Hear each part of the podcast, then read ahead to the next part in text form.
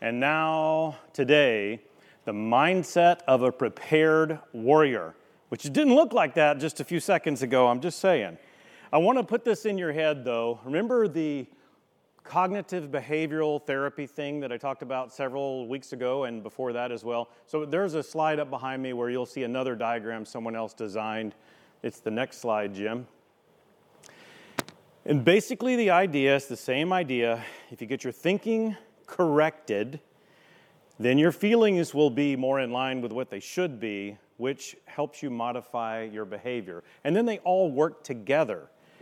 Just want to have that in your head because every single time that I preach, that's what I'm attempting to do.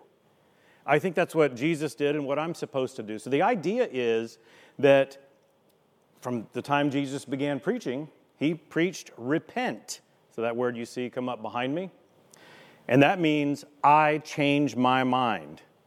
So I think all of us here are Christians and we already know how we're supposed to be following God's word. This is our guidebook for life. But that doesn't necessarily mean that any of us have it all figured out. At least as far as I'm concerned, I'm always learning. And I'm always learning that I need to learn more. It seems like the more I know about God's word, the more I know I need to know more. I don't know enough. And I, it seems like it'll be a never ending thing. So we're all learning, but hopefully we're all doing that thing where we're thinking, once we come across scripture and we learn something new, I change my mind, which then helps us with our feelings and then modifying our behaviors. Okay, so let's go ahead and jump right into the text today. Look how it begins. Finally, that's the way it starts. Be strong in the Lord and in the strength of his might. Now, that's interesting that it starts with finally, because all this time we've been watching, Paul has been building, and he kept, keeps saying things like therefore. And he's building and building and building. And then we get to a part where he starts with finally. Does it sound like he's been trying to arrive to this? It does to me. So he says, finally, okay, let me tell you something I've been waiting to tell you. This is, this is going to be good, I think, because it's coming from Paul. We've been building to this, and, and it's scripture. So imagine if you were in the first church and you're getting a letter and you hear the word come up in your language, finally, you're probably going to, if you weren't paying attention, that might be the time to go, what? And I've got different colors on the screen behind me, you can see. The first word I have in a different color is strong. It says, be strong. I want to talk about that for a moment. I looked up the Greek for all of these words and I wanted to make sure I didn't miss anything for you. And actually, the word is dunamis. Remember that story I told a while back? You can look it up yourself. If you've heard of Alfred Nobel, he's the guy that invented the boards that we use to make that right there plywood. He's the guy that accidentally invented what he ultimately named dynamite. And he named it because Scripture used it to describe the power of God that we have as Christians, as we are empowered.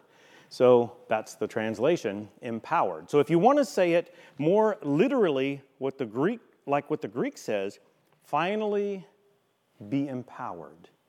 And if you really want to get super practical, finally be dynamite.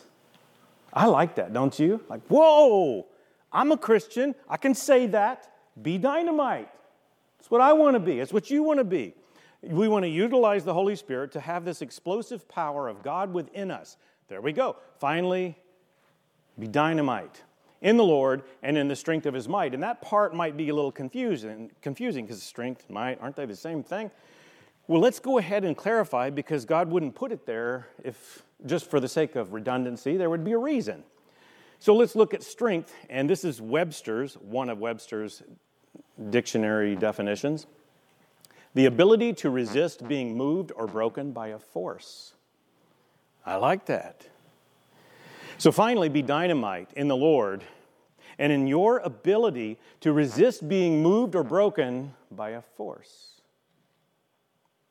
of His might. And Webster's dictionary definition. There's several definitions, but this is the one that fits the most. The power, energy, or intensity of which one is capable. What is God capable of? Everything. I mean, anything He wants. He's our sovereign Lord.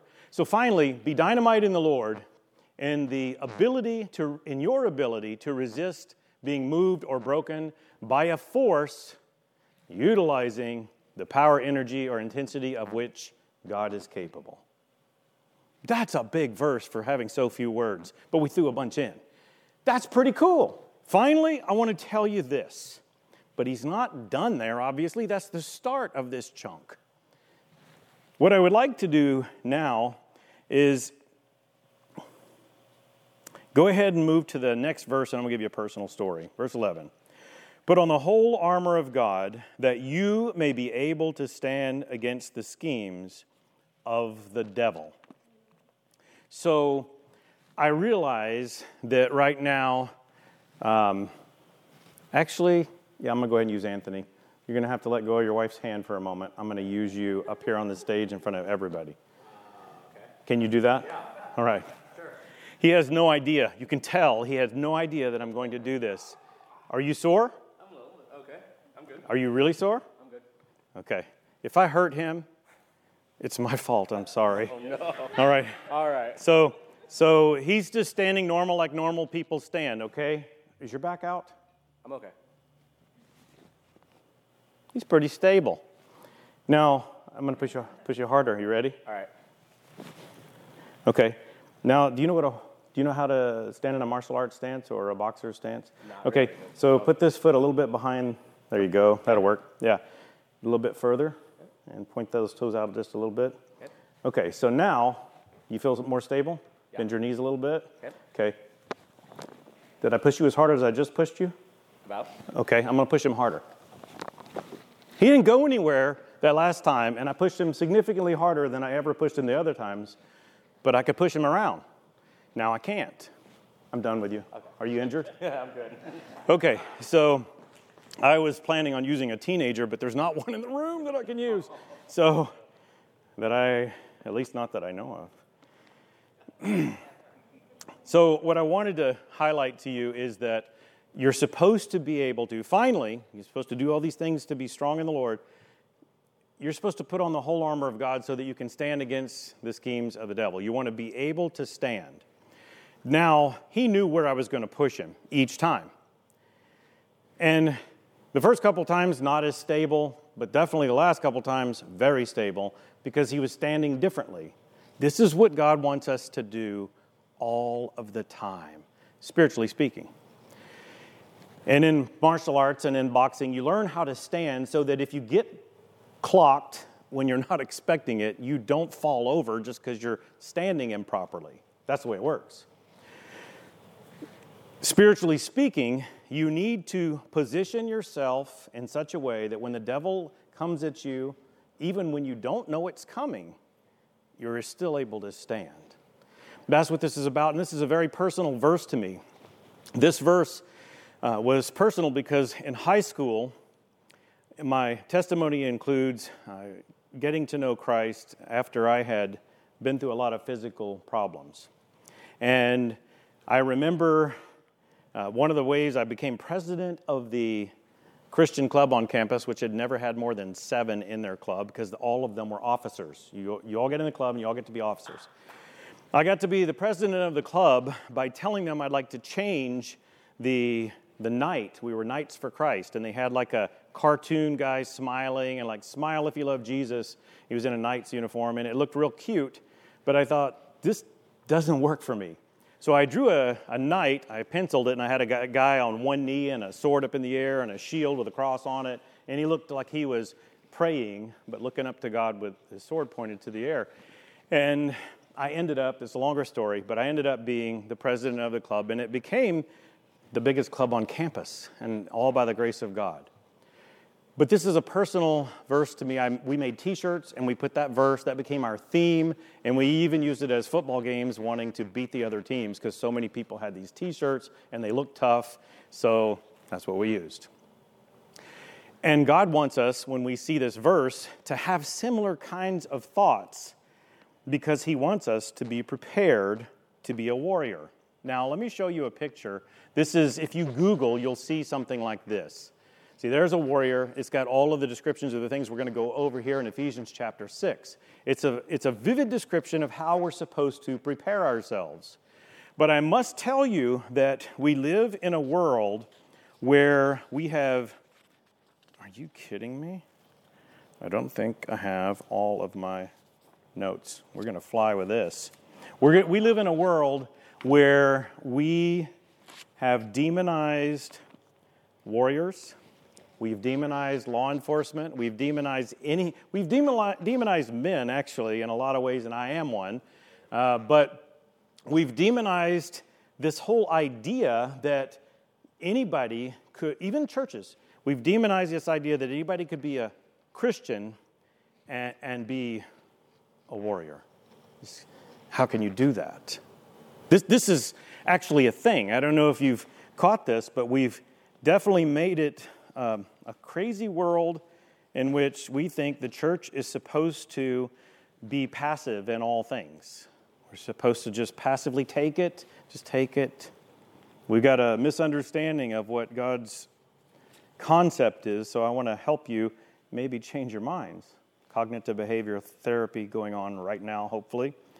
So I'd like to take you to a passage that's very familiar to me, and I go to it a lot. I love spending time in the Psalms. There's 150. If you've never done daily devotions, that is a great place to start, and then to go back and do it again and again and again.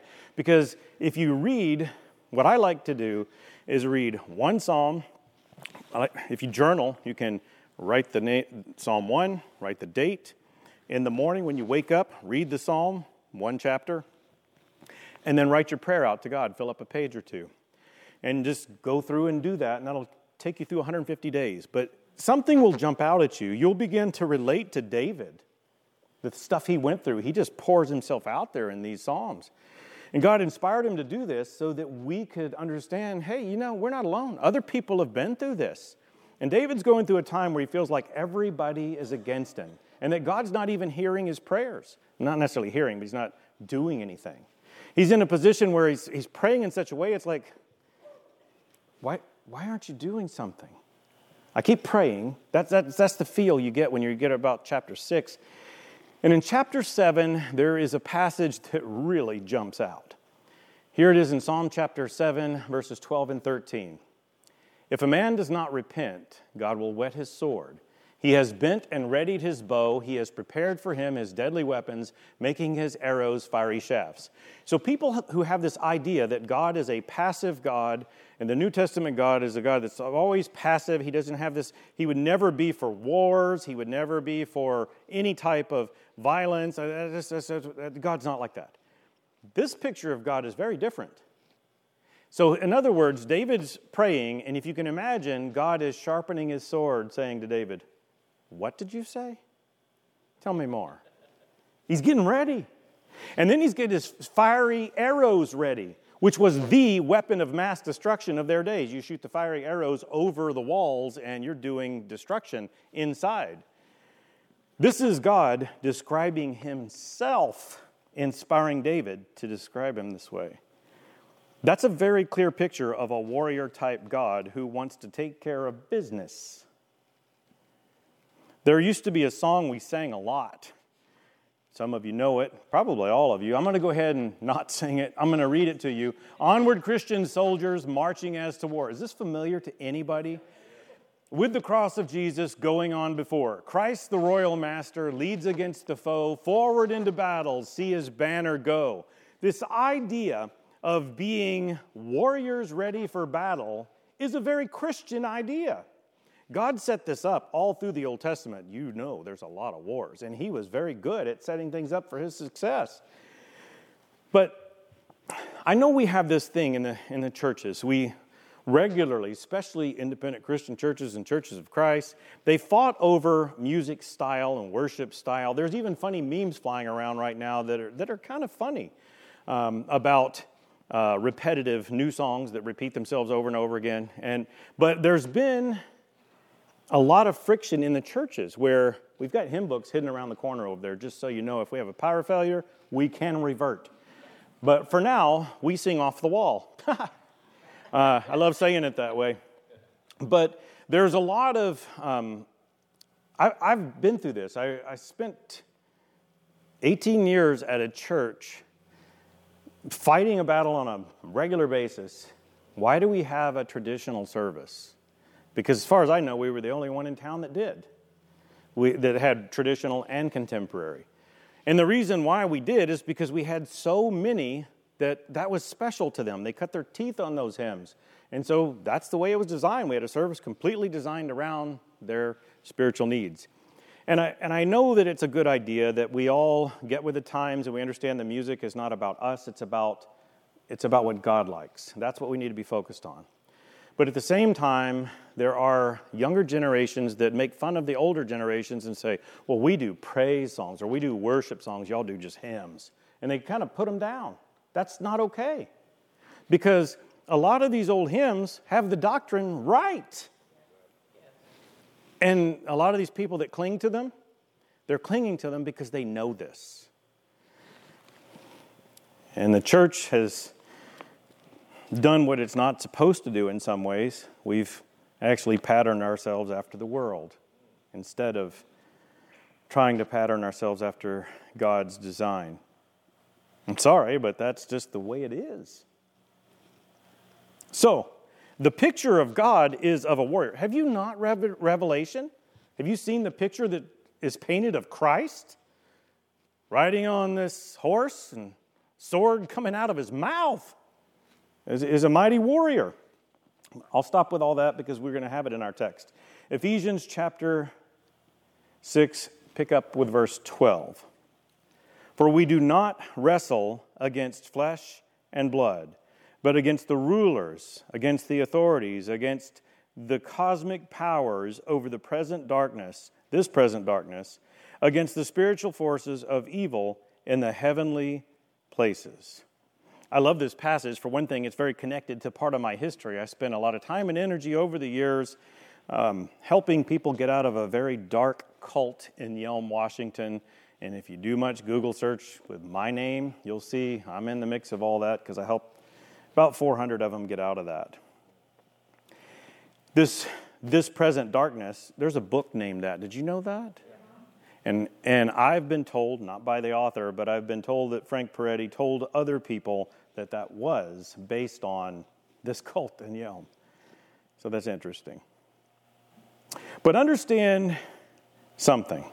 If you haven't thought about this, you need to think about this everything can be reduced down to everything is a spiritual battle. You can really. And, it, and if you want to talk about private things, that you want to talk about private matters, you say, How can this? Talk to me. I'll be glad. Everything can, you can see it is, is a spiritual battle. That's what all of this life is all about.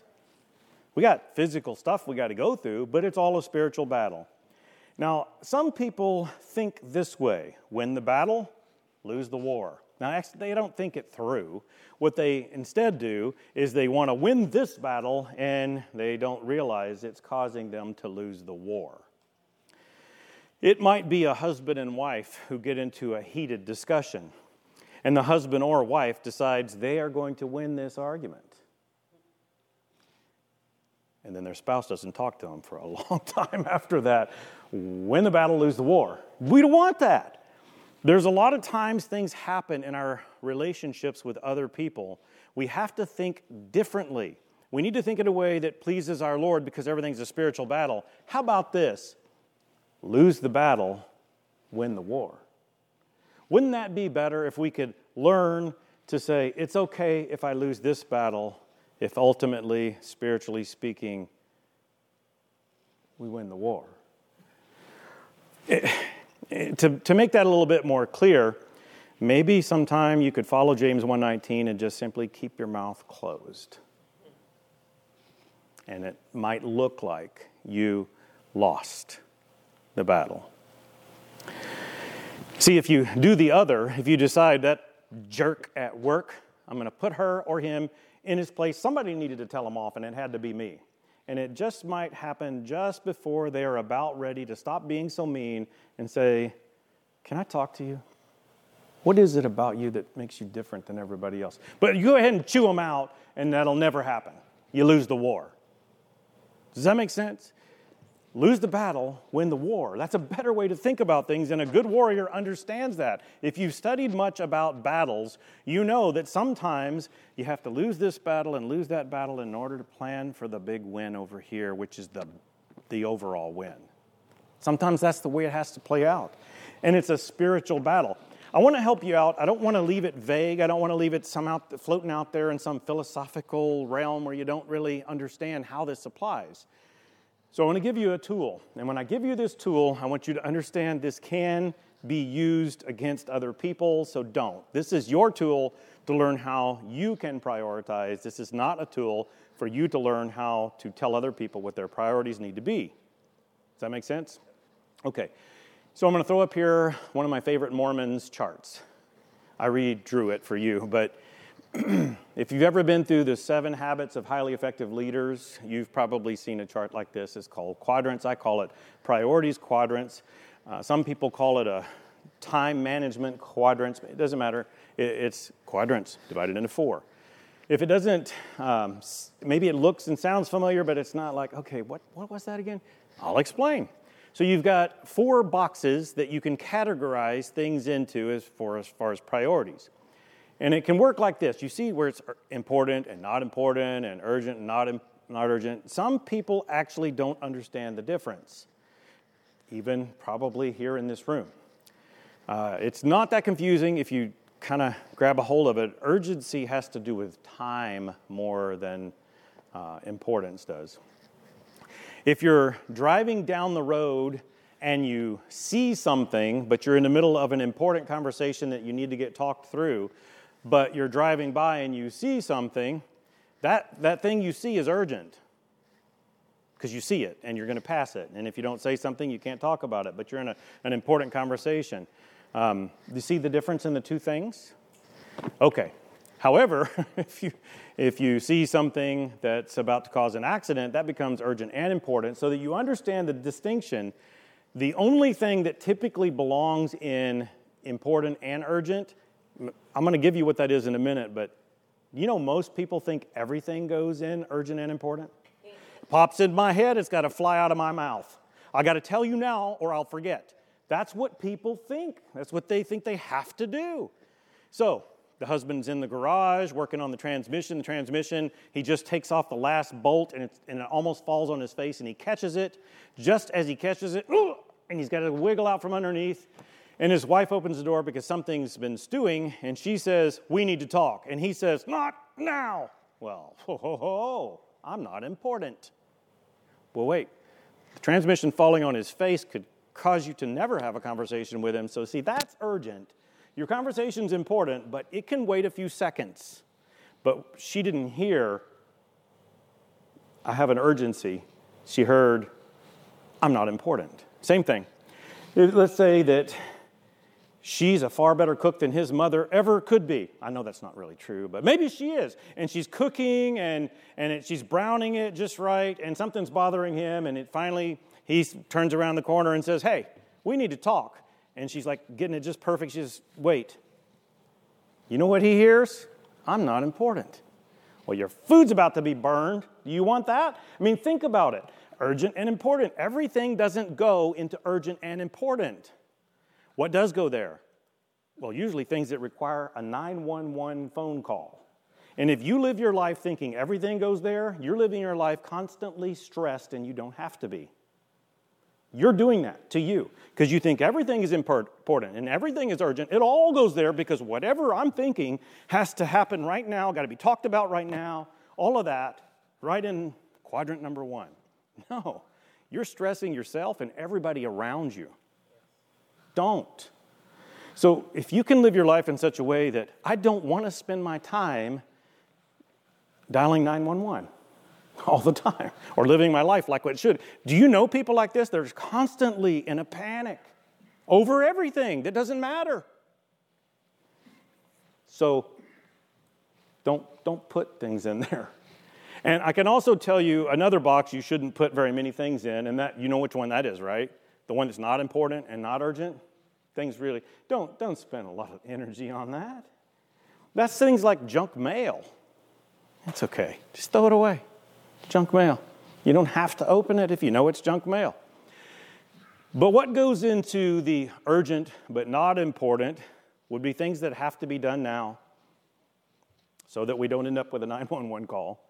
What goes into the not urgent but important, those are things that can wait but must be handled. And I, you know what happens when I say these things? People just all of a sudden their brains go, oh, I don't know how to do that. What in the world? It's so foreign because they like to, sp- they're used to spending, I should say, so much time in a crisis. If you want to have some of your anxiety diminish, you want to have some of your stress diminish, stop making everything urgent and important. It, it's not. Now, I need to explain the piece I said earlier. The piece that I said, you're not, you don't use this to tell somebody else what their priorities are. Because this is where couples can get in a lot of trouble. You heard what the preacher said about the quadrant thing. You know what you're doing right now? Is 911. You're doing that.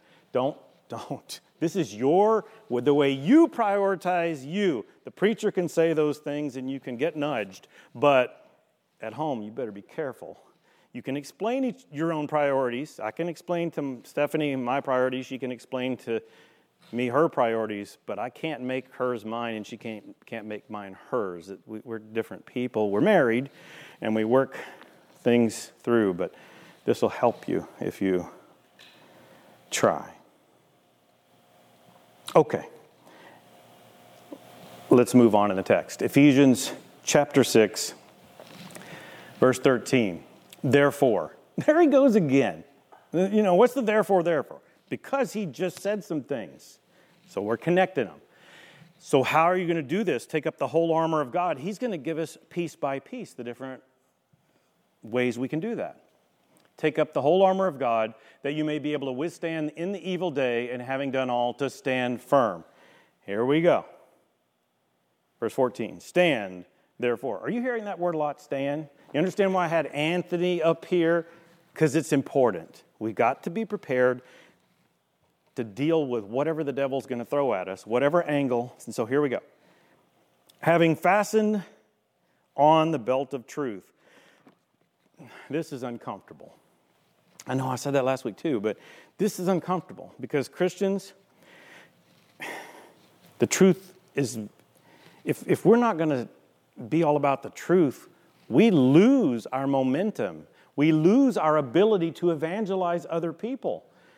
And right now, we live in a time where it's almost assumed that all Christians are Republicans, or all Republicans are Christians, or if you're a Christian, you've got to only support Republicans. This is, this is just where we live. I'm just saying that's where we are. And I got to tell you, there, that's just one example. Be careful because you want to win the war, not the little battles. You don't have to win the argument with your friend about the masks.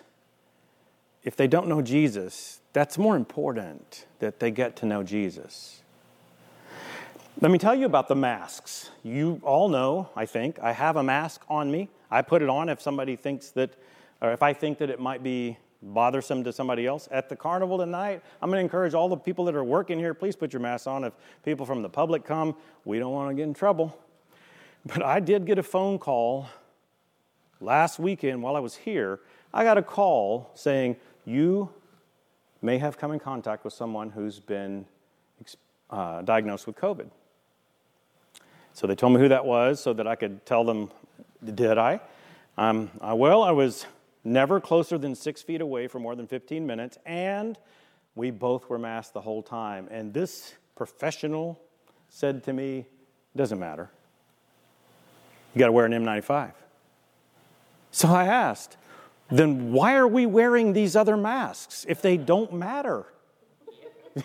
so you understand, I've got a little bit of skepticism about the effectiveness of the masks, getting a phone call like that. But if I know somebody who doesn't know Jesus, I don't care about winning that argument about the masks as much as I do about loving them to Christ. Does that make sense to you? I have an opinion. but that's not as important as about as them getting to know Christ. Someday I imagine myself standing before God and him saying to me, "Hey pastor, you look uh, three or four people back behind you. You see that person? They came to your church that one time. You remember that? They were searching. I imagine interacting with people and God saying, You see that person in line behind you? They, they want in too. And what did you do? I, I want to win the I want to win the war, not the little battles. I hope that makes sense to you. and by the way, there is a there is a big in my mind there's a spiritual thing going on even with all of that stuff too, and that's that's worth talking about. But in our text we'll continue. The truth, the belt of truth. Christians, if we get caught up in something and it turns out to not be true what we're standing for, it makes everything else we stand for look false. We've got to be about the truth. Be careful what you say you believe, and be very careful. There's a you, tomorrow morning you probably wake up and find out there's another new conspiracy. Don't don't jump on every conspiracy that's out there. Be careful. Stay off of social media as much as you can, and don't believe what you see on the news anymore. Uh, and just because you do a Google search doesn't mean you researched. You might want to look at the actual source material because it's hard to know who to trust anymore. But you can't trust God's word, and we've got to be about the truth. Be very careful. And having put on the breastplate of righteousness was, is essentially staying close to God, knowing God, living for God. You live for Him, you have a right relationship with Jesus. That's an important thing. Even in today's world of our modern day warriors, if they're going to have armor on, you can bet they will be protected across here. And how do we do that? Stay right with God. You want to protect your vital organs, spiritually speaking? Better make sure you're close to God. It continues and as shoes for your feet, having put on the readiness given by the gospel of peace. Now, I know I'm, I'm speaking to the choir. I, I know this. But there are times when people, when they know, you know, church, 10.30, or maybe I'm going to Sunday school at 9.30, um, it's not feeling it. I'm not feeling it today. Let me tell you something. When you don't feel it, that Sunday that you don't feel it is that it almost works without fail. That's the Sunday that somebody shows up, that their family's been praying for them for so long, or their neighbors, or their coworkers, and then the perfect people for them to meet in church didn't feel it that morning. They weren't there. And they come and they go. We never see them again. That, that Sunday morning where you're just not feeling it, doesn't just impact you. This is talking about you put on your shoes to be ready for whatever's coming. You get ready for the battles. Be prepared, whether you feel it or not, be ready for the battle. Put on shoes that are ready. You need to be ready. I'm not feeling it. Doesn't matter if you're not feeling it. Be ready. The devil is going to attack whether you're ready or not. You understand this, right? It's a spiritual battle. So, and when you get to that point, it's like, I just don't feel like, I just don't feel like doing it today. The devil may have already won that little battle right there. And if you're not careful, he, he might win the war. So be ready. And, and don't miss the part about the gospel of peace because that is true. If you know Christ, you will have peace that the world can't know. I wish I had more time to talk about that peace because Jesus did say in Matthew 10 and other places, I do not suppose that I came to bring peace, but a sword. There's more about that you can learn on your own. Uh, verse 16 In all circumstances, take up the shield of faith, in which you can extinguish all the flaming darts of the evil one. There are times when it is very hard to keep going, when, when there is a death that's close to you when there is a lingering survival, when you're wondering, I don't know if you've ever been at somebody's bedside, when they say to you, Why am I still here? as they struggle through life's pains. It's hard to hear. And you might be going through something like that where you're watching somebody else struggle and you can't do anything. That's hard. And sometimes you might even question what is God doing here? We don't know. He's a sovereign Lord. He knows what he's doing. He's got a plan. We don't always, we're not always clued into all the details, but this is when faith is required. And you need to, it says very clearly, take up the shield of faith. Because that's going to protect you when these weapons of mass, uh, weapons of mass destruction are coming at you. That faith will help keep you grounded. And not only that, it can thwart the attacks of the evil one and even takes out some of his weapons. That's what it means by extinguishing the flaming darts of the evil one. And notice it says all of them. You can wipe out the attacks of the devil. I love that thought, don't you? I love the thought of flaming arrows coming at me and my faith extinguishes them. What you got now? I love that. Okay, Verse 17, and take the helmet of salvation. Now, don't, for, don't miss that. The helmet of salvation, that's a piece that one of the most important things in a church is to understand what salvation is. And it's important to understand how you get it. Um, that's why it's important to us that we teach what the Bible says about salvation. If you're right with God, you are saved by the grace of God,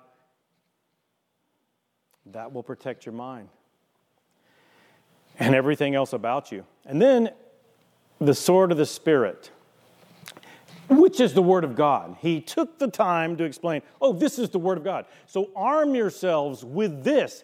Most of you know me. You're very seldom ever going to find me where I am not armed. Hey, I'm armed. Wait a minute. So I told you it was funnier than you might have thought. I got some more. I've got a few. I'm well armed today, just so you know. This in Spanish. I don't know how well that's going to help me, but I can hand it to somebody. Oh, there's some more. There's another one. Wait a minute. I think I have some more. Every now and then I feel it. Oh, there's another one. I have. Oh, yeah, there's that one. You never heard of this, probably. You ever heard of the Cotton Patch version of the Bible? Deep South, it's, it's hilarious when you hear about communion referred to as biscuits. Okay. Oh, wait. Well, there's another cotton patch version right there. Oh, there we go. Greek. I'm, uh, kind of armed today, well armed. Usually I'm. What's this one? Oh, yeah. Another cotton patch. Uh, version. Oh, yeah, there's another one. And another one. I could have wore pants with extra pockets today. Oh, there's another one. Okay, am I done? All right, I think I'm done. I got a few Bibles there. I, I want to just thought that would be hilarious, but I want to tell you something. When in, when God's word is talking about this, when it specifically says that you're supposed to have the sword of the Spirit, which is the Word of God, it's not talking about carrying around a bunch of Bibles. It's not talking about what I just did. I mean, it's cool to be able to do that, but that'd be uncomfortable driving with all those in my pockets. I can tell you that. It, it's not about this printed product, it, it's about knowing the Word of God. I'm sure you don't take your Bible everywhere you go. And there could be times when you need it. One of the other prison epistles tells us, prison epistles tells us we are supposed to memorize. You're supposed to know it. I mean, if this is the Word of God, if this really is the Word of God, then you can't get any wiser than anything in here. So why wouldn't we want to know it? Because on my own, I can't be wiser than this, so why not know more of this? Then I can be wiser. I have God's wisdom. That's what we want to do. So it's not about just having the paper product available, it's about knowing the Word of God. Because soldiers of Christ, if you don't know it, and, and by the way, we can't memorize the whole book. Well, I say that. I've known some people that I think maybe did because they knew so much. It's hard to memorize all of it, I would memorize the parts you know you need, especially. Learn more, memorize as much as you can, and especially don't forget to know the coordinates. It's one of the most painless things to watch. Somebody say, Well, it says it somewhere in the Bible. Where's your proof? It's not, not a very good soldier tactic right there. It's so much better if you're having a talk with somebody, you say, Well, um, here, that's what it says, right? Right? That's what I believe, right there. Now, my opinion, that's just what it says. You think, is that more effective? And if you can just quote it, even better. All right. So now the preacher is going to wing it. If you'll just jump to the next slide, because I don't know what we're, what's coming up. I apparently lost my paper in one of my pockets with the Bibles. I don't know. Can you click to the next slide there, Jim? Oh, you did? Okay, then. Thanks, Jim. Praying at all times. You know what he's going to do? He's got a set, extra set of notes, and now he's going to fly by the seat of his pants. Thank you, Jim. Now I know what I'm doing. Most of you didn't know that. He writes these messages, I just preach them. So if there's any complaints, you can write your letters to Jim.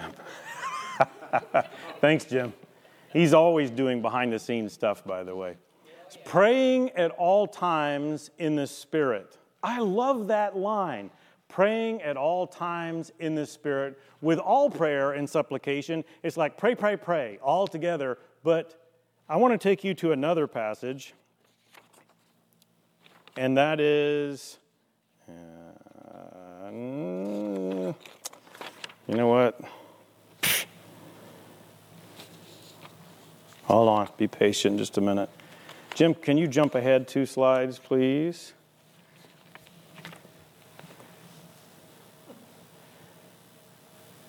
There you go. Now, see the top line that's in Greek? The second line that's in Greek? If I were to ask you the question, now each separation in the Greek words is a separation of words. So the top line has three, and the second line has two. And when you ask, what's the shortest verse in the Bible, most people are thinking the, the verse with the, the least amount of words. And I don't know what you mean when you ask that or what you think, but that first one is from John 11 35, that first Greek one, and that is uh, that's a definite article ha, which could be that o in the middle. It's uh, it can be the or a. It's a definite article. It doesn't. We don't actually translate it. We just usually don't drop it down. But that is wept Jesus. And then, then there's the the or the a in the middle that we don't use in our language like that. But you know the verse we hear, the shortest verse in the English Bible is Jesus wept. Well, that's true in the shortest verse in the English Bible if you're only talking about uh, number of letters. In the Greek, it would be true as well. But if you're talking about number of words, the shortest verse in the Bible is the second one. And that is the Greek translation for 1 Thessalonians 5:17, pray without ceasing. It's just two words. That means we're supposed to Christians are always supposed to be praying all the time. You're driving down the road and you think of that person in church that you think so fondly of. You saw them in church Sunday morning, like, ah, they're just, they're, they're, they're, they came to mind. You pray. Don't just think about them. Pray. God, I thank you for that person in my life. Somebody calls you on the phone, you talk to them. When you get off the phone, say a prayer for them. Why not?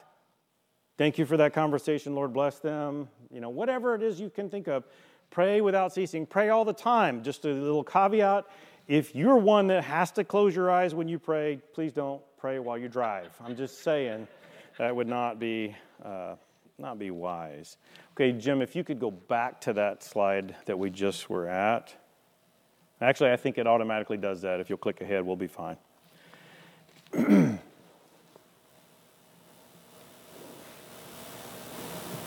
not letting you? Okay, I'll read ahead. So, praying at all times in the Spirit with all prayer and supplication. To that end, keep alert, with all perseverance. And that's an interesting little phrase there. Keep alert with all perseverance means you're supposed to stay on guard, be prepared, looking around. You know the devil's always trying to attack. So keep alert, but do it with perseverance, meaning don't be caught off guard. You've got to stay alert. I, I don't know. In the prison environment, I got to tell you, it's not very comforting when you go to a, an officer who's supposed to be watching an area and he or she is asleep. It does not feel very comforting or calming or safe. Christians, spiritually speaking, we need to be persevering in how we stay alert. Making supplication for all the saints. That whole phrase is all about prayer. Did you catch that? Saints, simply another word for Christians. And also for me, he's making it personal now, and we do a little bit more of this next week. Also for me, that words may be given to me in opening my mouth boldly to proclaim the mystery of the gospel, for which I am an ambassador in chains, that I may declare it boldly as I ought to speak. This is Paul, and he's asking, Give me the words, give me the boldness. Pray that I have that. He's in prison for his boldness. And he's asking others to pray for his boldness. You see how that works? All of the stuff that we're able to accomplish here on this earth for the glory of God is by the grace of God. So pray for it so that God will give you that. We rely on his strength so that we can be strong. That's the way it works. okay, I want to wrap it up by showing you this image because I don't want you to lose the idea that we are supposed to be battle ready warriors, spiritually speaking. So, Christians, wrap your head around that. We can do this. No matter what's going on in this crazy world, we have a God. I've read the book of Revelation and I know the end, and so do you. We win. So, stay engaged, be prepared, put on the whole armor. Let's pray. God, thank you so much for allowing us this opportunity to get together and to be encouraged by your word. Help us to change our minds when we need to. Help us to be the battle ready warriors you want us to be. And may we be effective in loving others to you. In Jesus' name, amen.